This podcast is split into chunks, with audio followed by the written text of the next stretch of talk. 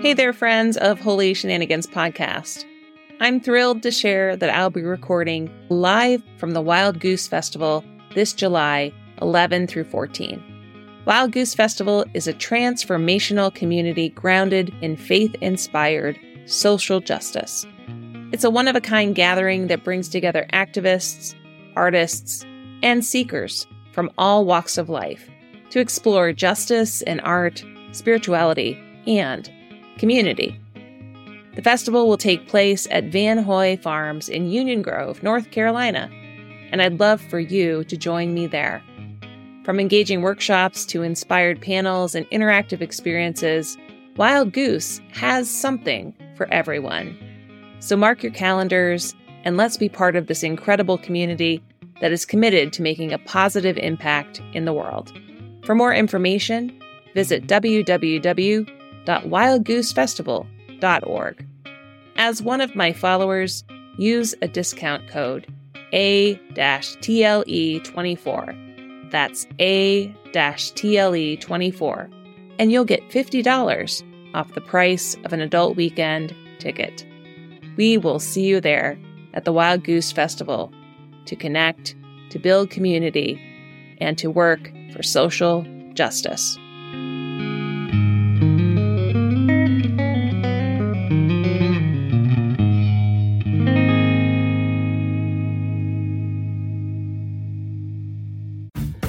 To Holy Shenanigans.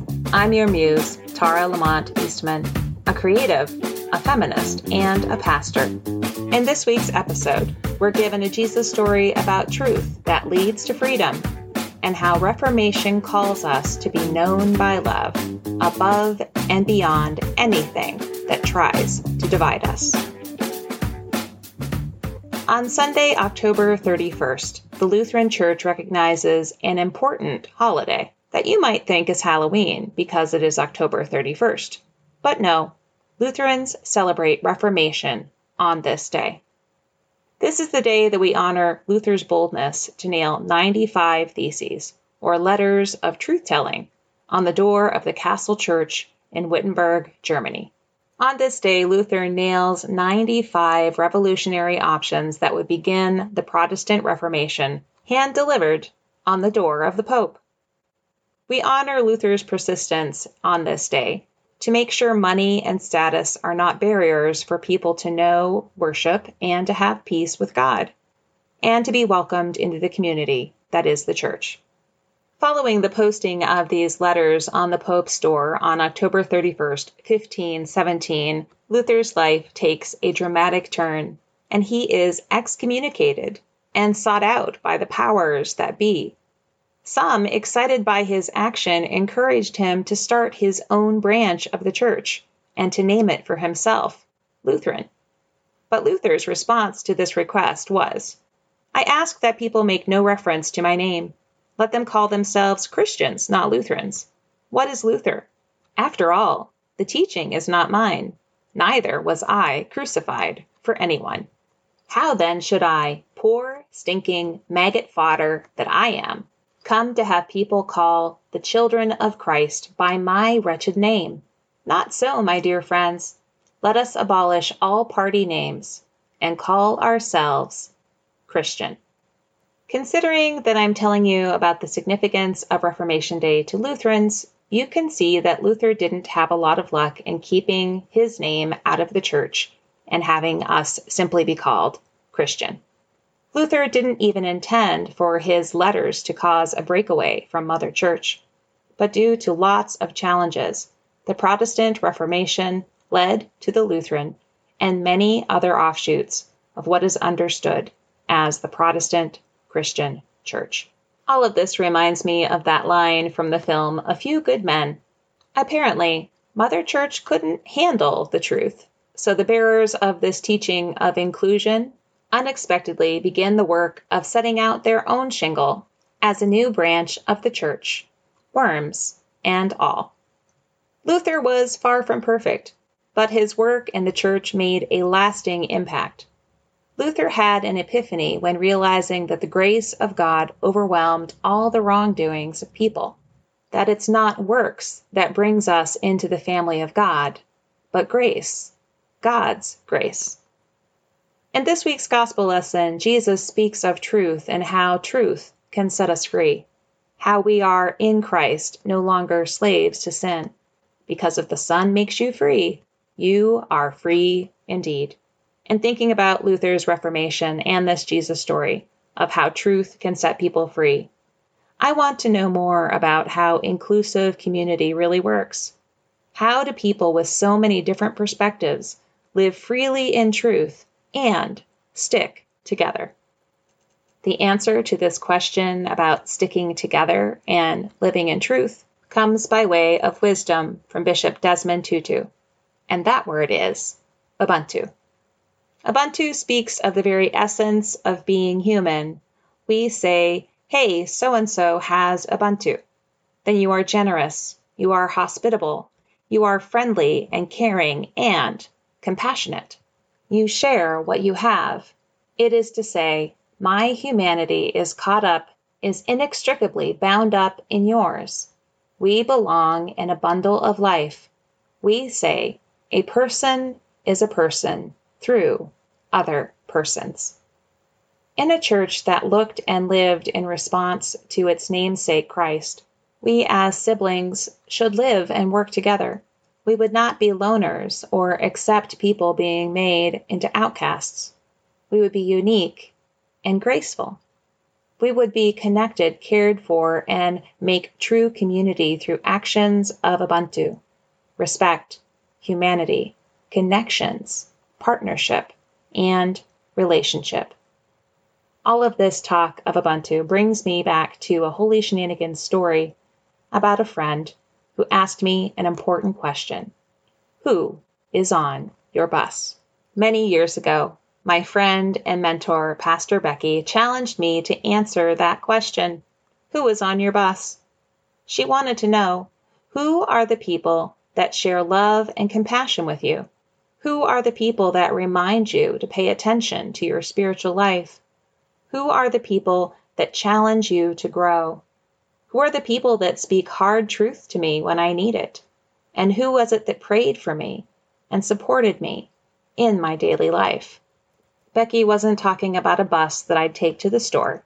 Becky was talking about a bus of support and care that would carry me throughout my whole life.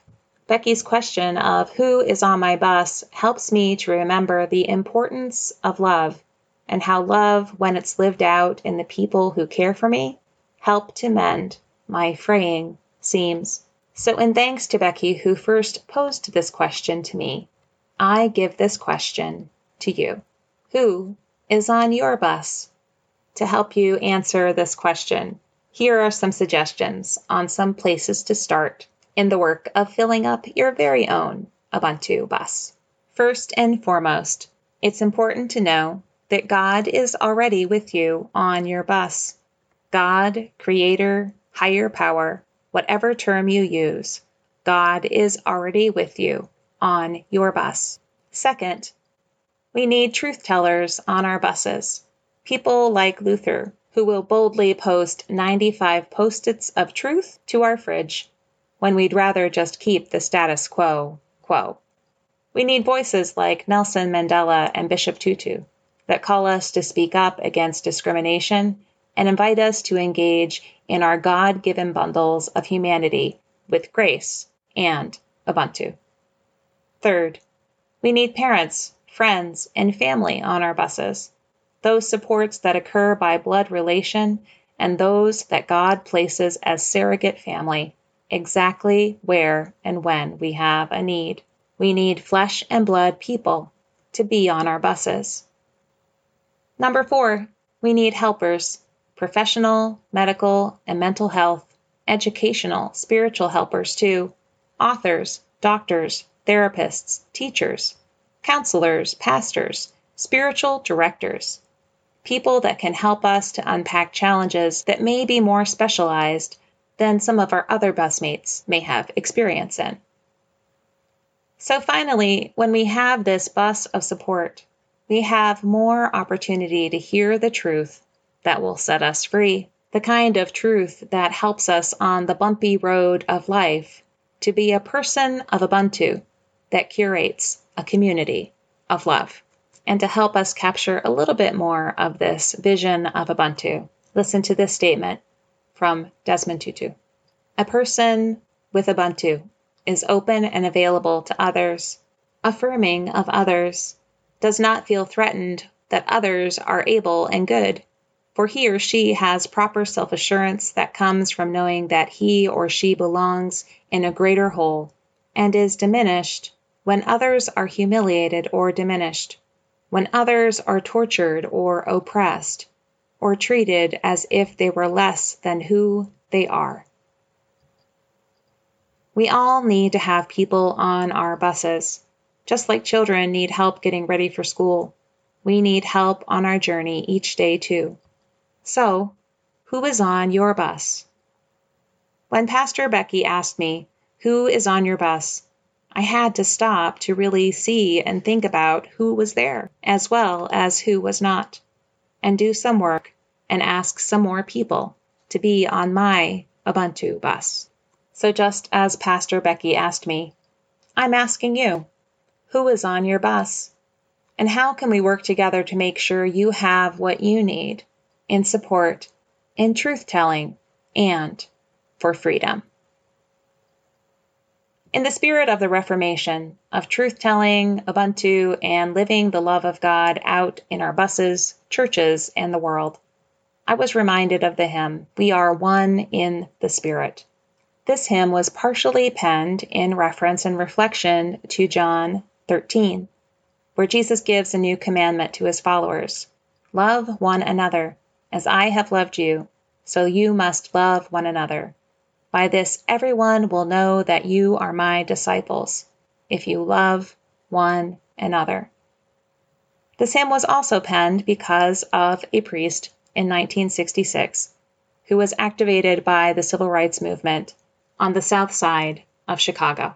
The story goes that parish priest Peter Scholtes worked with the youth choir, and he knew that there was an urgent need to find a song that the young people could sing at an ecumenical interracial event.